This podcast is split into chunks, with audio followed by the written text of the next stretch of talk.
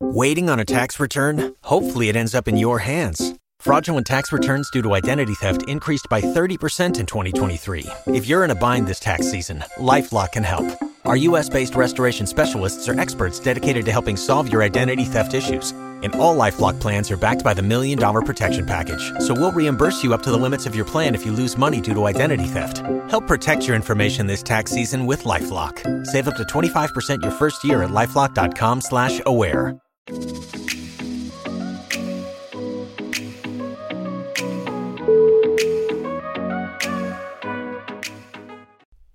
back to the Neil Haley Show here on the Author's Corner segment. I'm excited to welcome to the program author Anita Silvey, author of Unforgotten, The Wild Life of Dian Fossey and Her Relentless Quest to Save Mountain Gorillas. How are you, Anita? Thanks for stopping by. How are you? Oh, very good. I'm glad to talk about the book and Dian Fossey. Yes. Well, first of all, I think of Jane Goodall always when I think about gorillas. And there was someone else mm-hmm. as well. So that's the first question I'm asking right off the bat as an intrigued person. Never heard of Dian Fossey, being full disclosure, but definitely heard of Jane Goodall. And they were pretty much hand in hand in a lot of ways, right? Oh yeah, absolutely. Um, I, I I actually started. I I wrote a book about Jane Goodall first for children because it's an obvious, you know, research scientist to write about. But she and Dian Fossey um, worked around in the same time, and Dian Fossey, in fact, came to work in Jane Goodall's camp in in Tanzania um, to learn methods and ways to do research. Jane was working with chimpanzees, that was her specialty. And Diane wanted to go to Rwanda, basically, to study mountain gorillas there. So, a lot of the things that Jane kind of pioneered, such as naming the animals with names rather than giving them scientific numbers, you know, how she kept research charts, all of those things she passed on to Dian Fossey. So, she helped make Diane's research um, a lot easier. Um, Dian Jane and the third of the, what they called the trimates, the, the proteges of Louis Leakey, um, uh, Birute Galdikas, in fact, got together on occasion, um, both in his home in London, and then they got together when um, for uh, lecture tours in the United States. There was a period of time where all three of them traveled together, and, and Jane talked about chimpanzees, Birute about orangutans, and Diane about gorillas. So I'm sorry I missed those lectures. They must have been a great deal of fun. But so she and Jane are, you know, know each other, work side by side. They have a lot of, um, a lot of, you know, interaction between them, and um, you know, there it was good to be. I was able to do a, a book on all three of the women, and I really learned a lot about the others as I as I worked on each book. No, absolutely. I think that that's the uh, part of it is just learning from them. And what made you write and write these books? What what what what's the reason? Mm-hmm. Well, I I am very intrigued um, to write for children about, let's put it this way, they, they say authors always write the same book, and we think we don't, but you know, we we are drawn to similar subject matter, even when you write nonfiction, as I do. And I am always intrigued by somebody who basically finds a cause greater than themselves and really gives it everything they have. They have no cynicism. They hold nothing back. You know, they they really give all of their life and energy to this thing that they think that is so important. And I think that they're such good um, role models for children because they really show children that you can find something that you love and do it and really feel great about that for years and years. I mean, Jane Goodall is still engaged. She's in her 80s and she still travels around the world all the time engaged in fighting for animal conservation and and the rights of animals and you know she's had the same cause really all her life so i love figures like that because i think that just by nature um, they're very attractive and they're particularly attractive at a period of time, fifth, sixth, seventh, eighth grade, that's the age I write for, where children are trying to figure out maybe what they want to do with their lives. You know, what are what are the options for my life? And I think figures like this give them, you know, something to to strive for and something to think about. No, I absolutely agree with that. And what what what, surprise are going to surprise people about the book, especially if they know who Dian Fossey is? Well, I think that anyone, I mean, you know, I know what surprised me. I, you know, the the typical author thing. I thought I knew things about Dian Fossey until I actually started to research her. You know, that's it's a trap we all fall into. Right. We think we actually know something, then we find out we have to do, you know, a year of research because we have no idea what we're going into. But I was um the thing that one of the things that surprised me about her was she you know she's living in in, a, in the mountainous areas of of Rwanda. She's miles and miles away, and and most of it by foot um, from any kind of medical care. And I would have assumed that she was just really a healthy specimen, and you know, just never got sick, and you know, could Right. endure anything. The reality is, is that she was very sickly. She had pneumonia several times. She broke legs. She broke ankles. Had to have her appendix out. She was bitten by something they were afraid was rabid dog, you know, and she had to get into medical care. Um, she was beset by so many problems, and yet she still stayed and she still worked and she worked through the pain, and that really surprised me because I I would not have I would not have predicted that. I mean, Jane Goodall was famous for virtually never getting sick. You know, she just she has an iron constitution and she almost never missed a day. But Diane was the opposite. She was really quite human, much more like me, much more prone to aches and pains, but nothing stopped her really from what she was going to do. Yeah, and that's that's truth. Nothing stopped her, and that's and she had the love for gorillas because what do you feel the you know we all know what Jane feels about gorillas, but what why did Diane want to put her whole life dedication to this? Well, she was 32 when she saw her first mountain gorilla, and she had paid for the trip of a lifetime. She was an occupational therapist in Louisville, Kentucky, and she had always wanted to go to Africa and to see animals because she loved animals. And so she paid for seven weeks safari with really good tour guides. And you know, saw all those magnificent animals and the lions and the giraffes and you know the fall. I mean, just the things that one saw on an African safari in those days. And her last trip was up into the mountains to see for the first time the mountain gorilla. And you know, the only thing I can ever really liken it to are the stories of somebody say, you know, I saw someone across the crowded room, locked eyes with them, and I knew they were the one. You know, that you just the person you fall instantly in love with.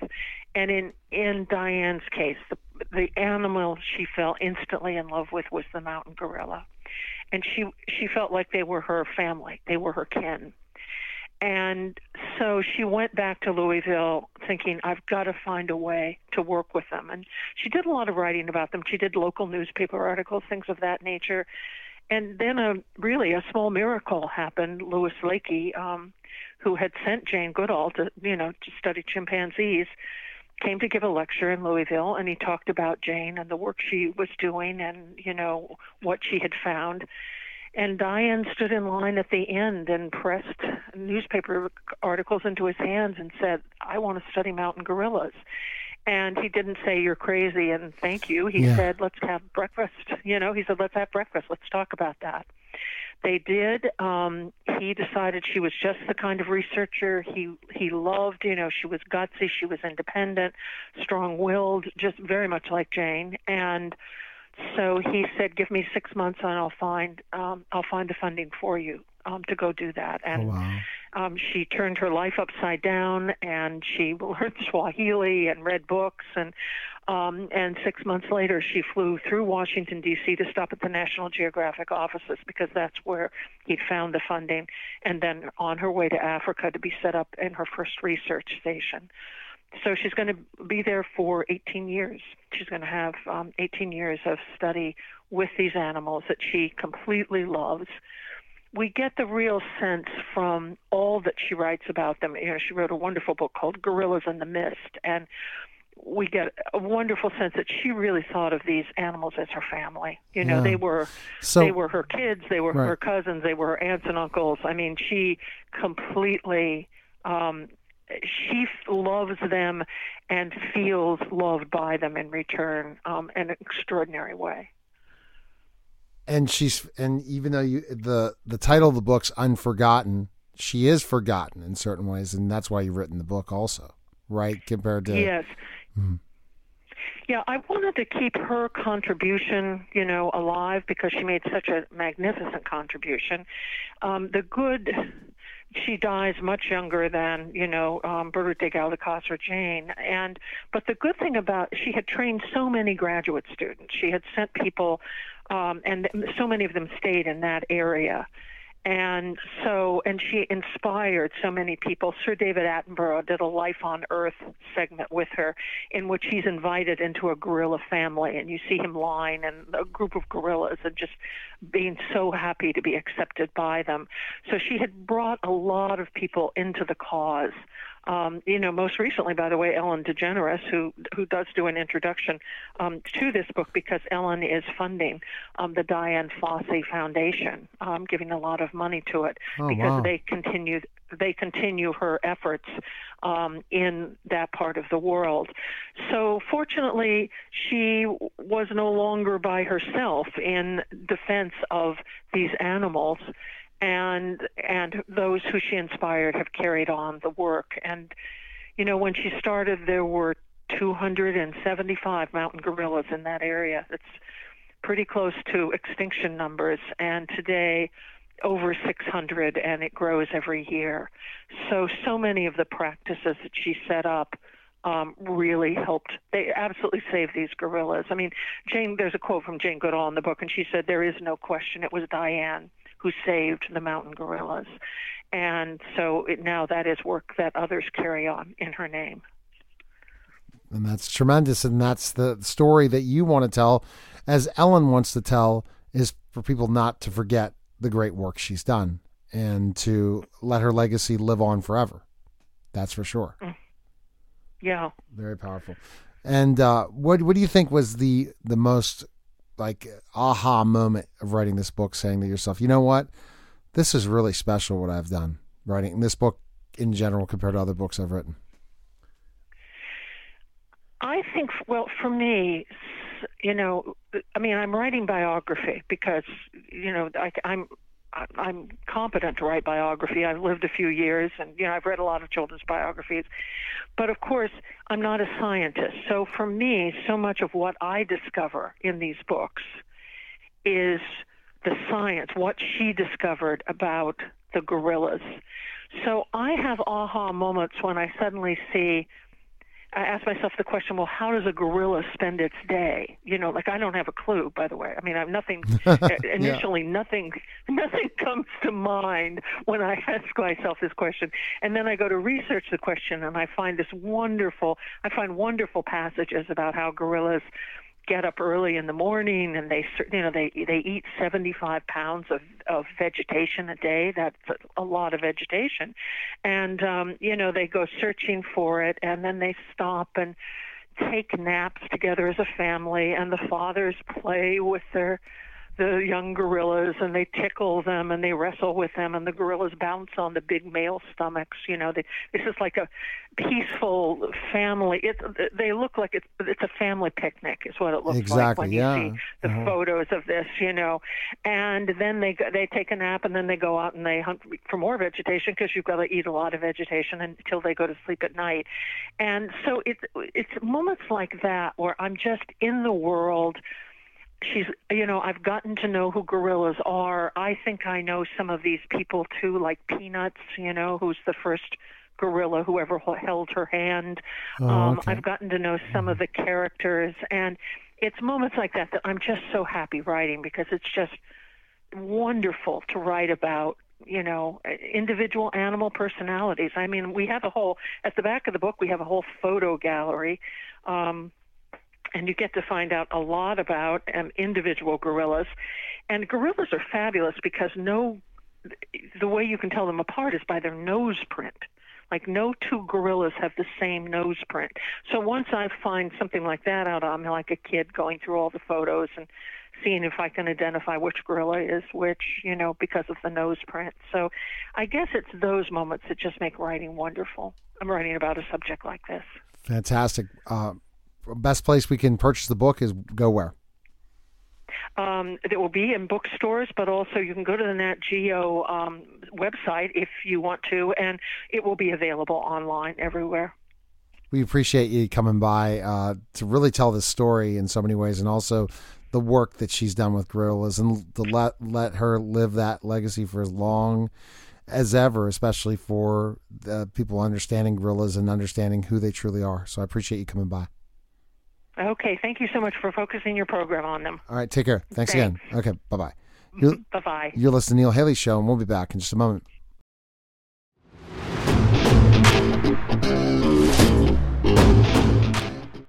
Celebrity Slots.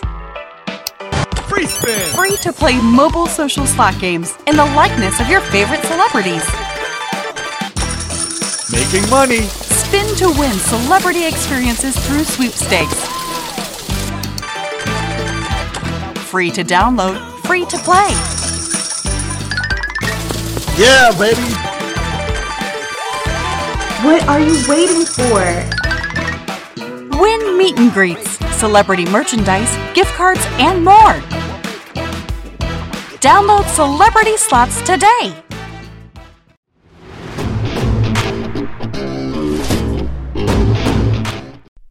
Hi, everyone, and welcome to the Dr. Christopher Hall Show. I'm excited to welcome to the program Dr. Christopher Hall. Dr. Hall, how are you? Thank you for your service. What's going on, man?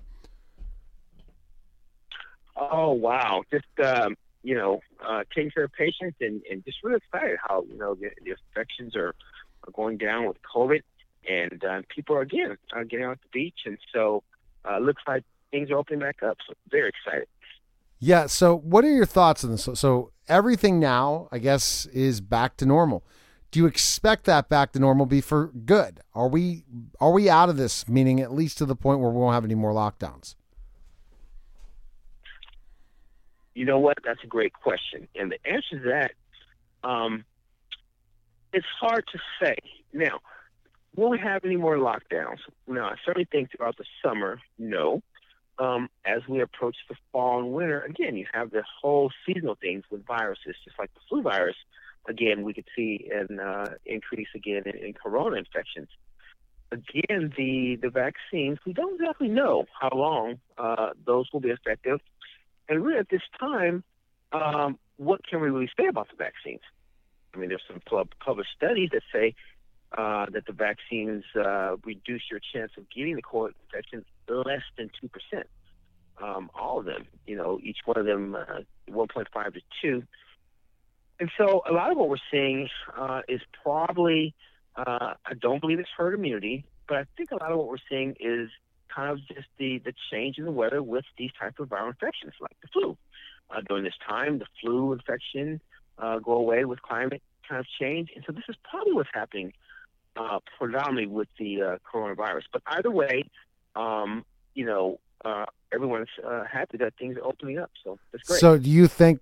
Do you so you you think we're gonna ever have to go down and lockdown again, or you think we're gonna be back to a, our normal? I truly believe that we probably will never have to go to lockdown again, and I and I, and I certainly believe that if you know um, uh, you know, we don't have uh, mutations. You know, you don't have uh, huge mutations uh, in the uh, strands that we're aware of. No huge mutations, then I think we'll be fine. Um, but uh, I think what happened again was the initial response to the uh, coronavirus when we were first exposed here in the United States. That initial response again was slowed by again what came out of China, and so that's why we're taken off guard. But um, either way, um, it's just it's just great that as a nation we work together uh, to bring uh, ourselves where we are now. So, um, just uh, very excited about that. You know that that's that's the thing. Your you you you your uh, thought process. So that's great news. Now, in the ER, are there still COVID cases coming?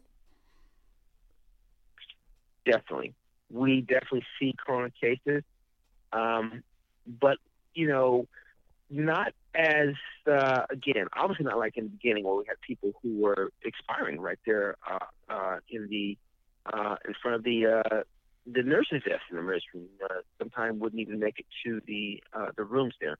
So now we are seeing people who come in and um, who are positive, but again, it doesn't appear to be as bad. So that's that's exciting. No, it definitely seems like that. That's good. So, and I guess you're able to prescribe different medications if they do get COVID now. Are you able to do what we talked about when we talked to Dr. Simone Gold and stuff like that in your ER, or not? That's not still not allowed. Yeah, that's a great, um, uh, excellent question.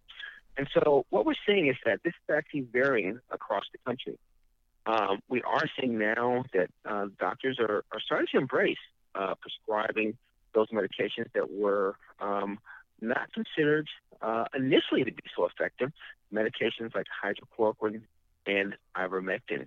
And so uh, there are a lot of studies coming out now, particularly with ivermectin, uh, that how effective uh, this medicine is towards the coronavirus. And so we're starting to see um, the medical community embrace these drugs. Again, not as fast as I would like to see, uh, but we are starting to see some progress. See, and interesting, and but it's still not it's not everywhere yet, and it all depends. So the symptoms are happening. Are you seeing anyone that's gotten the vaccine that's come back with COVID? Now that's a very, very, very good question because we talk a lot about the vaccine, but we never really talk about um, are there any uh, patients having uh, problems with the vaccine. And the fact is this: uh, the actual, uh, you know, the government uh, actually keeps track of all the adverse uh, effects from the vaccine. Okay, and what we've seen nationally, if you look actually at the government side, is reported in the thousands, okay, um, where we've had adverse reactions and, again, deaths. And um, when I say the thousands, I mean uh, 4,000, um, you know, deaths and 12,000 or so actually injuries, you know, from vaccine, whether that's swelling, whether that's erythema, whether that's itching, those might be considered injury. And and so um, we are having uh, a significant amount of adverse effects, you know, with this uh, vaccine compared to, you know, the traditional ones, you know, that we've had in the past. And I've had all my traditional vaccines, and I'm certainly not a person who is a anti-vaccine doctor. I believe in the vaccines in general very strongly that they do prevent infection. Um, I think that just this vaccine is a little bit different in the way, obviously, um, the body reacts to it and how it uh, helps us facilitate immunity to this virus. It's different than what we've seen in the past. And so, interesting. Uh, we're yeah. still learning mm-hmm. about it. Yes, sir. Wow. And so, what about any people that have tested positive that have had the vaccine? Has that happened in your ER? Yes, that's a very good question. So, what if you begin? And again, the government keeps track of this. I just looked at this yesterday. If you look at the actual government site, it keeps track of all the vaccines. It's reported to uh, a central agency there what you would see is that um, of the people so far who had the vaccine, okay, uh, the uh, three different vaccines that are out there uh, in the United States, of the people who had those, there have been 10,000 patients who have tested positive uh, for the coronavirus, even after they have taken the vaccine that should have prevent them from getting the infection. And so, um, and that's not super surprising because again that occurs with the flu. I mean, you can have a flu vaccine, but you can still uh, uh, you know have get infected with the flu. And so that's kind of what that says. Hey, you can get the vaccine for COVID uh, 19 infection. However, that doesn't prevent you from getting COVID. Uh, and so that's what people need to weigh. Uh, you can still get infected, and then again, um, uh, this information that I think patients need to know. Yeah, no, no, absolutely. I mean, I think so. And the thing is that the vaccine, when you get the vaccine, if I'm correct on this, and you do get COVID, the effects are far less, the side effects, far less. Correct? Exactly, and logically that would make sense. Not side That would make effects, meaning less symptoms of the vax of, of COVID if you do contract it. Exactly. I know, I, yeah, I know exactly what you mean. Um, viral symptoms um, should be less, uh, and that would logically make sense because if you had antibodies to uh, the spike protein of the virus, then that should stop, you know, uh, the virus from uh, crossing into the cells and causing infection. Uh, and so, yeah, it, it, it certainly does that, is what the data is showing. But again, um, so far as preventing you from getting an infection, uh, I don't think it does a, a, a great job of that. Wow. Okay. All right. So um, I think, and just it all just depends on the specifics. Uh, I'm just hoping nothing. You study a lot of interesting stuff, Doctor Hall, and then the what happened in India. Why did the sec this next variant? Because again, you're not going to take it to the extreme level that some doctors would that are anti that really believe uh, certain things about COVID that not the traditional doctor looks at. But you still look at the research. As you remember, uh, you were doing interviews before COVID became COVID, meaning when it was in China. What are your thoughts of the variant in India? Will this come and affect the United States at all, or you don't think so? Well, I will tell you this. I do believe that variants from any part of the world certainly can affect citizens, you know, in the United States. And um, and so my answer to that would be, yeah, there are going to be some people who are going to be affected by the variants that that, that that's occurring in India. And um, the question is, what should the what how should we focus our treatment? Should we say, hey, we have we're vaccinated now, and so we can uh, kind of travel and go where we want? Of course not. Again, I still think the most effective treatment for this viral infection, okay, is going to be medications that have been proven to work, like ivermectin, Yes. okay, and hydrochloroquine with early treatment. And um, again, I think that's what we're finding. And there are a number of doctors around the world. Again, we talked about this. I think uh, the ones who were uh, who have been nominated for the Nobel Peace Prize, those doctors who who are courageous enough and who went out there uh, and use those medications uh, and treated patients. Um, that's a significant um, uh, avenue that's that, that's kind of showing the world, hey, we can use those medicines and treat for this deadly virus. Definitely. And and that that's so true. I mean, I, I agree with you. Um that th- we need to look at other options and we don't know if this variant the vaccine works against this variant and we know only 50% of the country is vaccinated. So my opinion on this Dr. Hall of having everyone go back to normal crowds, normal stuff is concern. Is truly I am concerned about this. Uh because I think that we're by going back to normal and going to events, going to movie theaters, no masks, nothing, when only have 50% of the country vaccinated, especially with the new variant coming, I think is just, just too premature. I don't know. Maybe I'm wrong. Maybe I'm being uh, just too concerned about this that this is not over yet. And I'm hoping you say I'm just wrong and it is over. And even though only 50% of the country's vaccinated, we're not going to have to worry about this in the levels that we did before. And that this is just something that people are going to contract. They're going to deal with it. We're going to treat it. We know what it's about and move on. Yeah, you know, and I wish I could say that, but again, you know, with my understanding of cell biology and biomedical science, uh, I certainly cannot say that. Now, I tell you what I can say. I can certainly say that no matter what the variant is, there are studies that will support that the treatment of those variants in India, okay, can be treated by drugs like ivermectin, hydrochloroquine. Um, that I'm confident, confident in saying that uh, almost any variant from that coronavirus uh, will likely uh, can likely be treated with ivermectin. Uh, I can't say that with uh, with with uh, 100%, you know, um, confidence about vaccines, though. Okay. All right. You've really informed me on some certain things, Dr. Hall. I'm very excited that I always have you on the program. a lot of big things coming, especially if we're going to be opening up. Maybe we'll physically finally meet each other. If we mo- open up, that that's got we got to make that happen where we are together uh, somewhere in between, or I come to Alabama to see you, especially when I have another client, Dr. Mark Hayden, also in Alabama. I think I got to make a trip out to Alabama. I got to put that on the, the the bucket list, especially if we're seeing the uh, this is finally going back to normal. Big crowds, big events.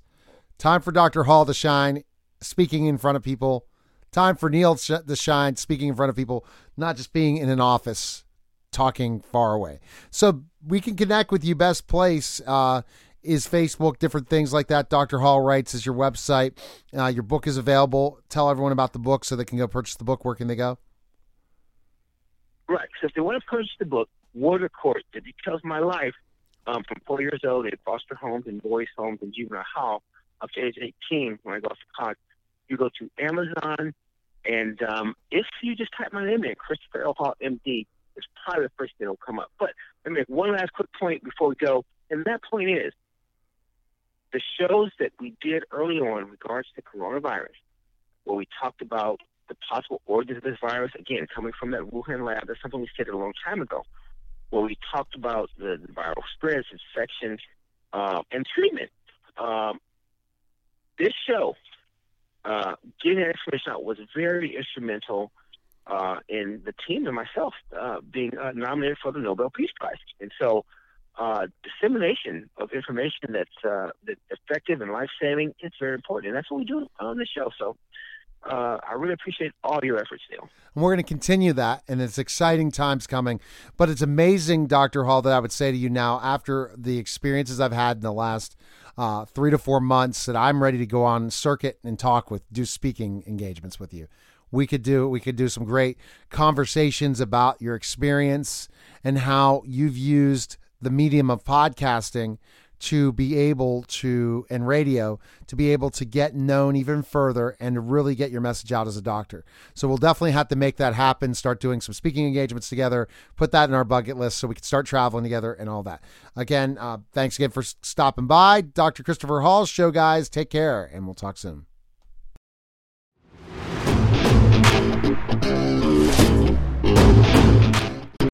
We're back to Neil Haley's show here on the Author's Corner segment. I'm excited to welcome the program uh, Jenny Elder Moke, author of The Curse, Curse of the Spectre Queen. How are you, Jenny? Thanks for calling. I am doing great. Thank you so much for having me. Absolutely. Let's talk about your journey as an author. How did that start?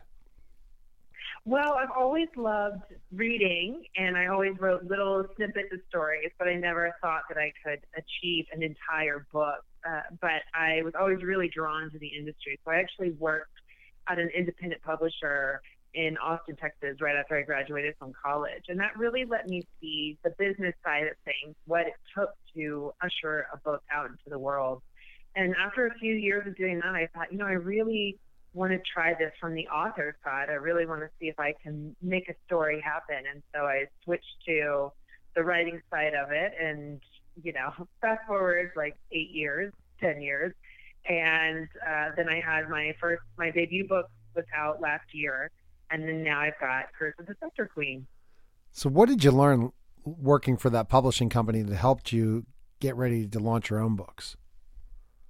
What I really learned from working at the independent publisher was that it really is a business, and right, you really need to be able to separate out the writing aspect of it, that creativity, that love, that heart.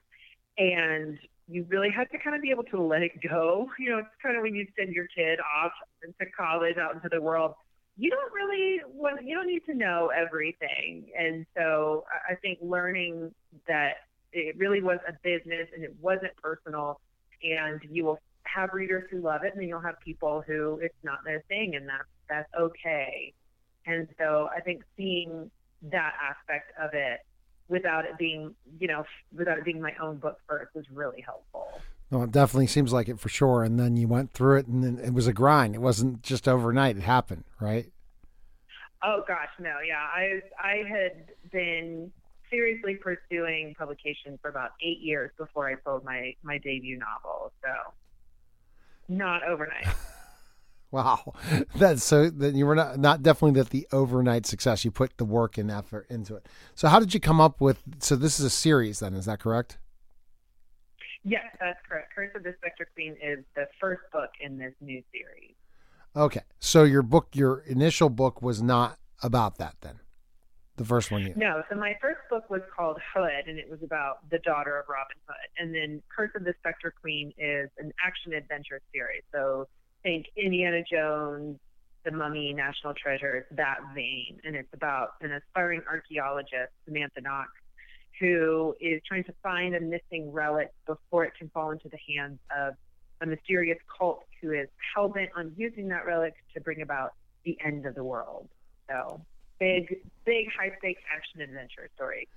So what gave you the character's name? First of all, what did you come up? How did you come up? You know, yeah. I don't know. I think I always like characters whose names you can kind of shorten. So Okay. her name is Samantha, but in the book everyone calls her Sam. And uh, so I think that that's just Samantha Knox to me. Once I landed on that name, just sounded like somebody who would go out and make things happen. So are you an Indiana Jones fan? If you came up with kind of that storyline a little bit with the archaeology and the adventure. Oh, absolutely. I mean, I grew up loving, just absolutely loving Indiana Jones, National Treasure. The Mummy is my favorite film of all time. I I watch it like once a month. It's Oh, so wow, it's that, seeing that movie as a kid was so inspirational for me because you know I love Indiana Jones and I love those archaeological action adventure stories, but you don't really ever get to see those stories with a, a, a female lead center. So when I Exactly, yeah. and that had a female lead, I was like, I didn't even know we could do that. So is archaeology something you like, enjoy?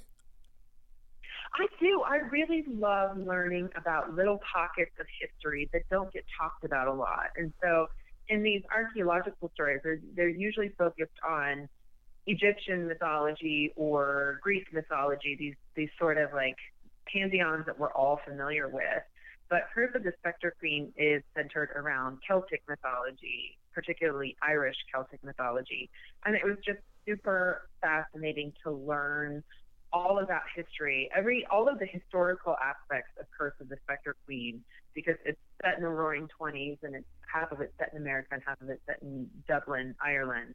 All of the historical details are as true and as factual as I could make them, and that was a big draw for me. Was I wanted to take this high level epic action story, but I wanted to ground it in the real world in real historical details.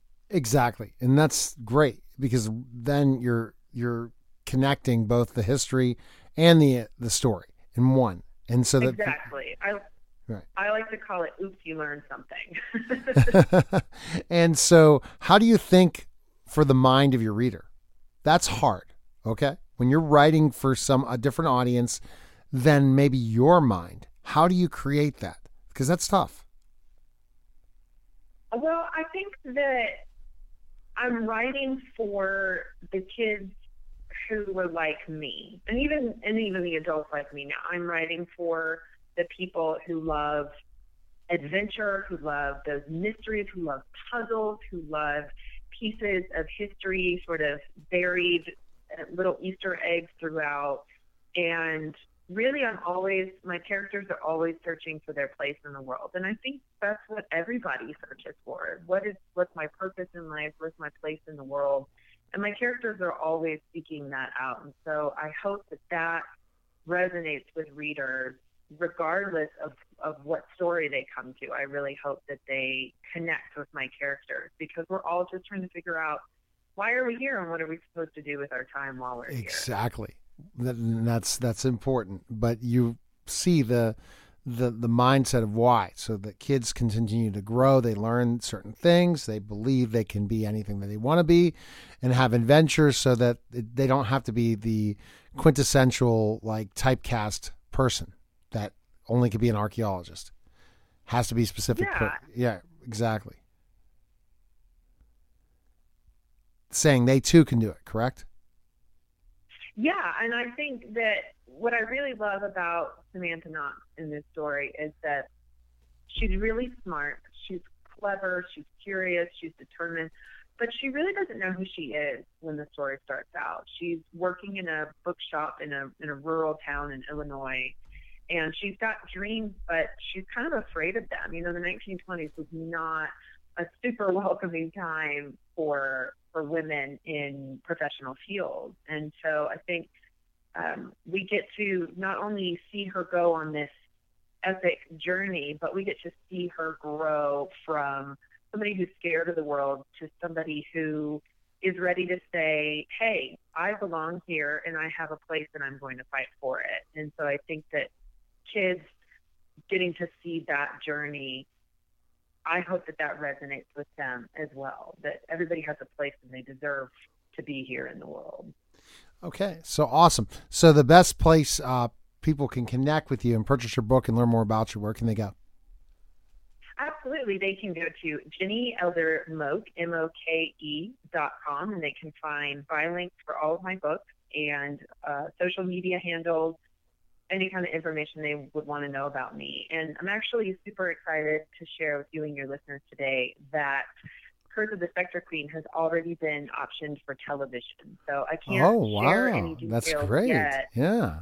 But yeah, if you hear that pitch and you think, man, that sounds like something I really want to watch on the screen, it's coming soon, so stay tuned. So even though you think of creating books and think of them in a cartoon style, this is going to be uh, cartoon actors or actor or or or you can't say of the. I, be- I believe I can say that it would it'll be live action. Oh wow!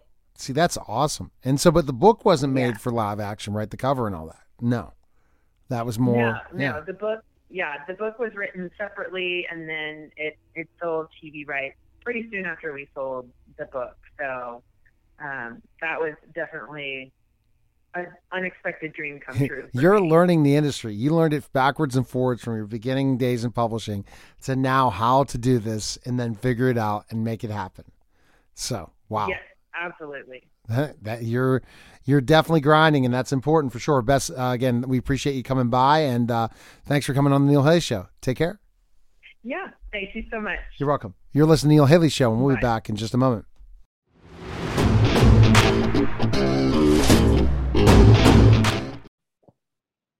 Hi, everyone, and welcome to Rob Roselli Show. I'm excited to welcome the program Rob Roselli. Rob, what's going on, man?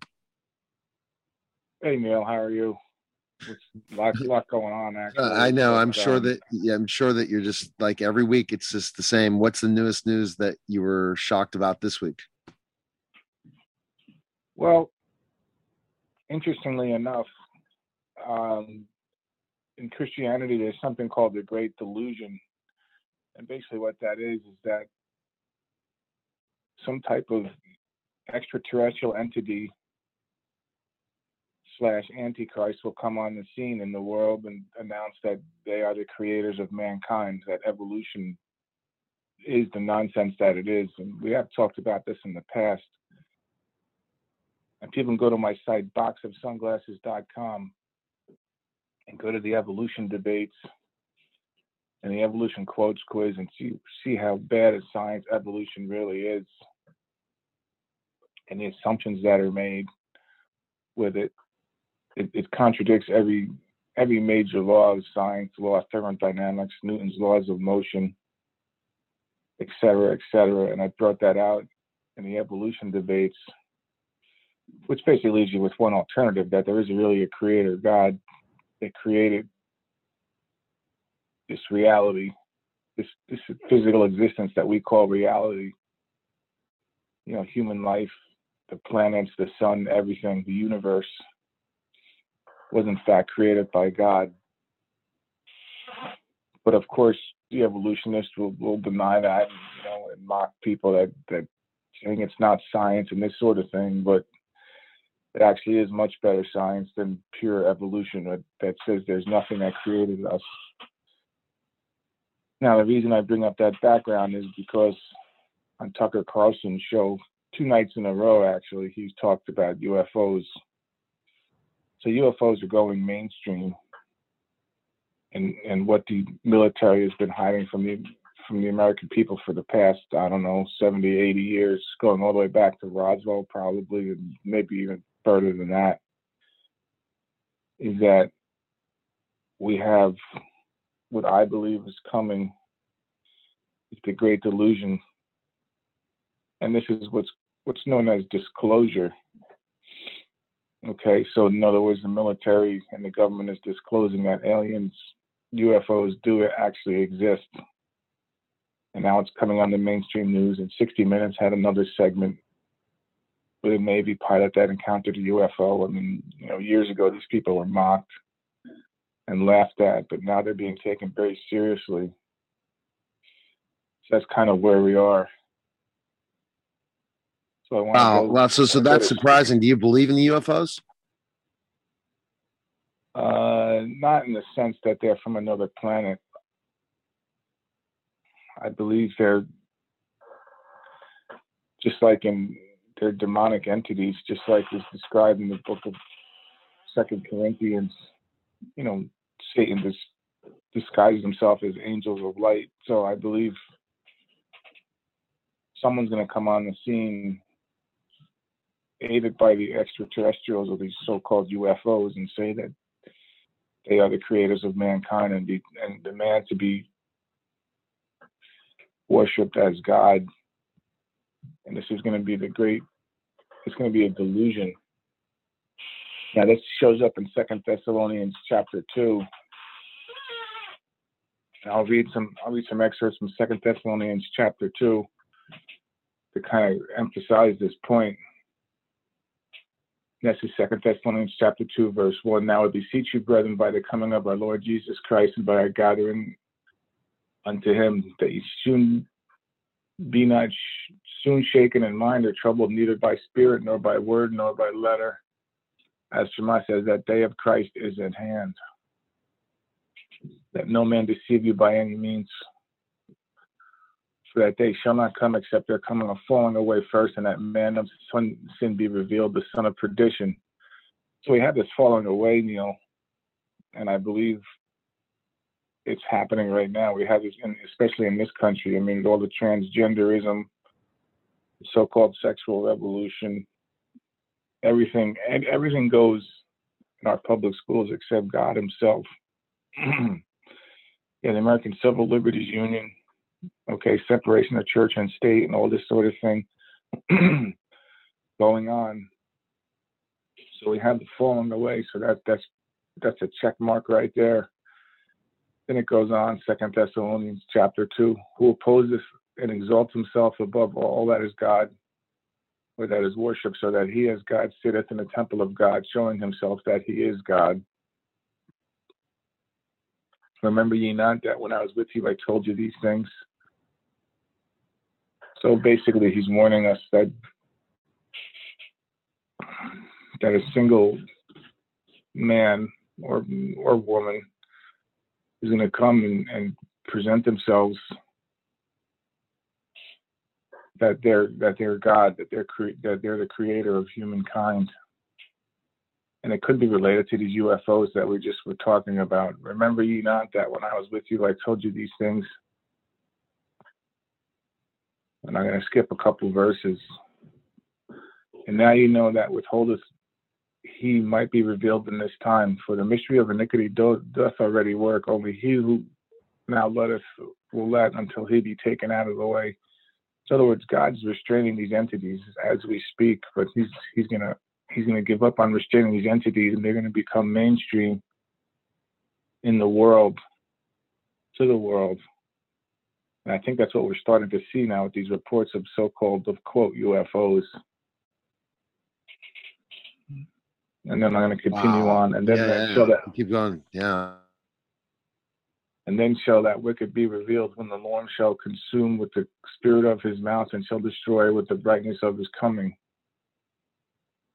Even him whose coming is after the working of Satan with all power and signs and lying wonders, with all deceivableness of unrighteousness in, in them that perish, because they receive not the love of the truth that they might be saved.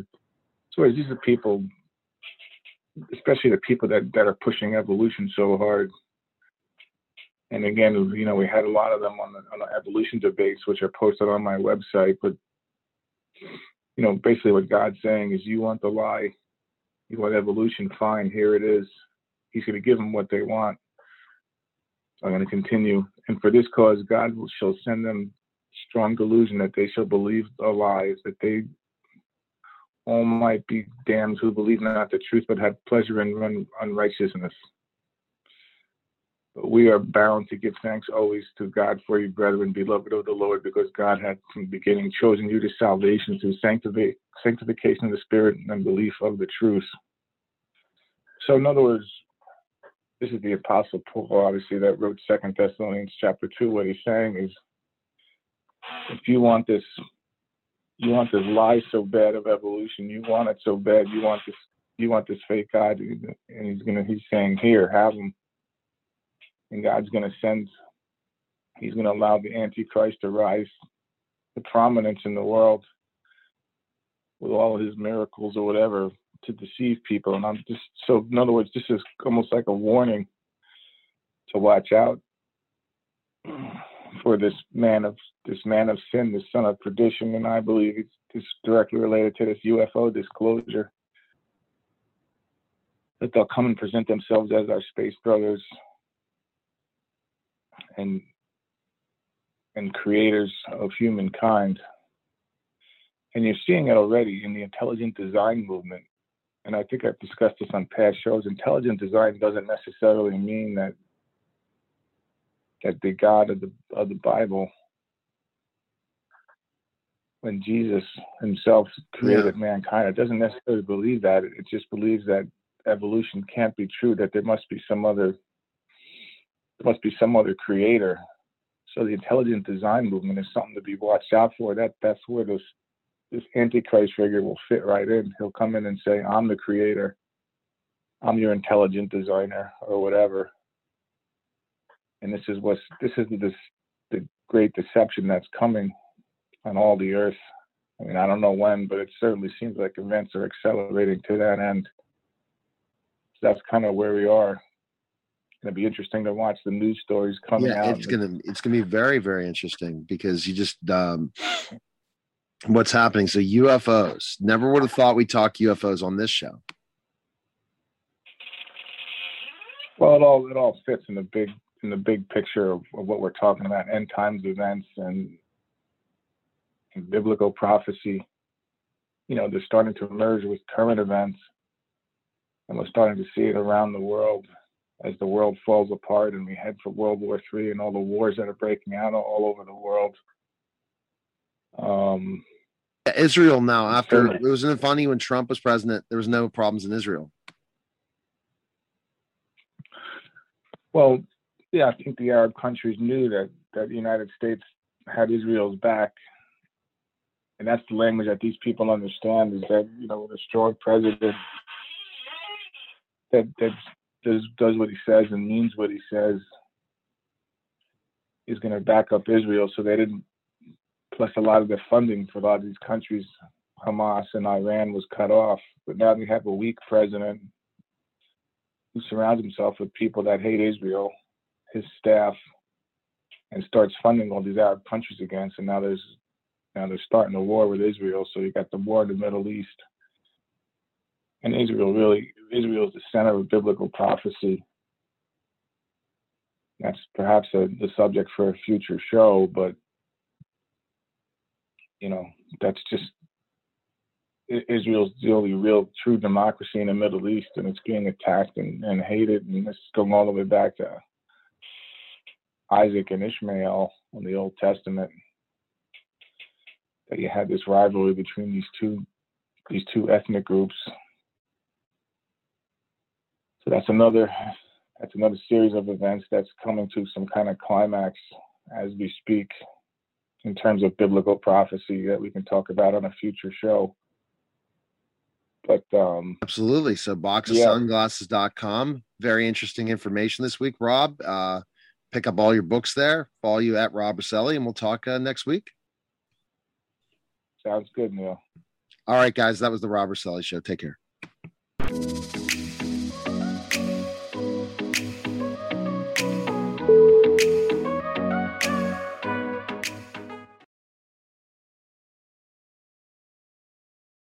Waiting on a mm. tax return? Hopefully, it ends up in your hands. Fraudulent tax returns due to identity theft increased by 30% in 2023. If you're in a bind this tax season, LifeLock can help.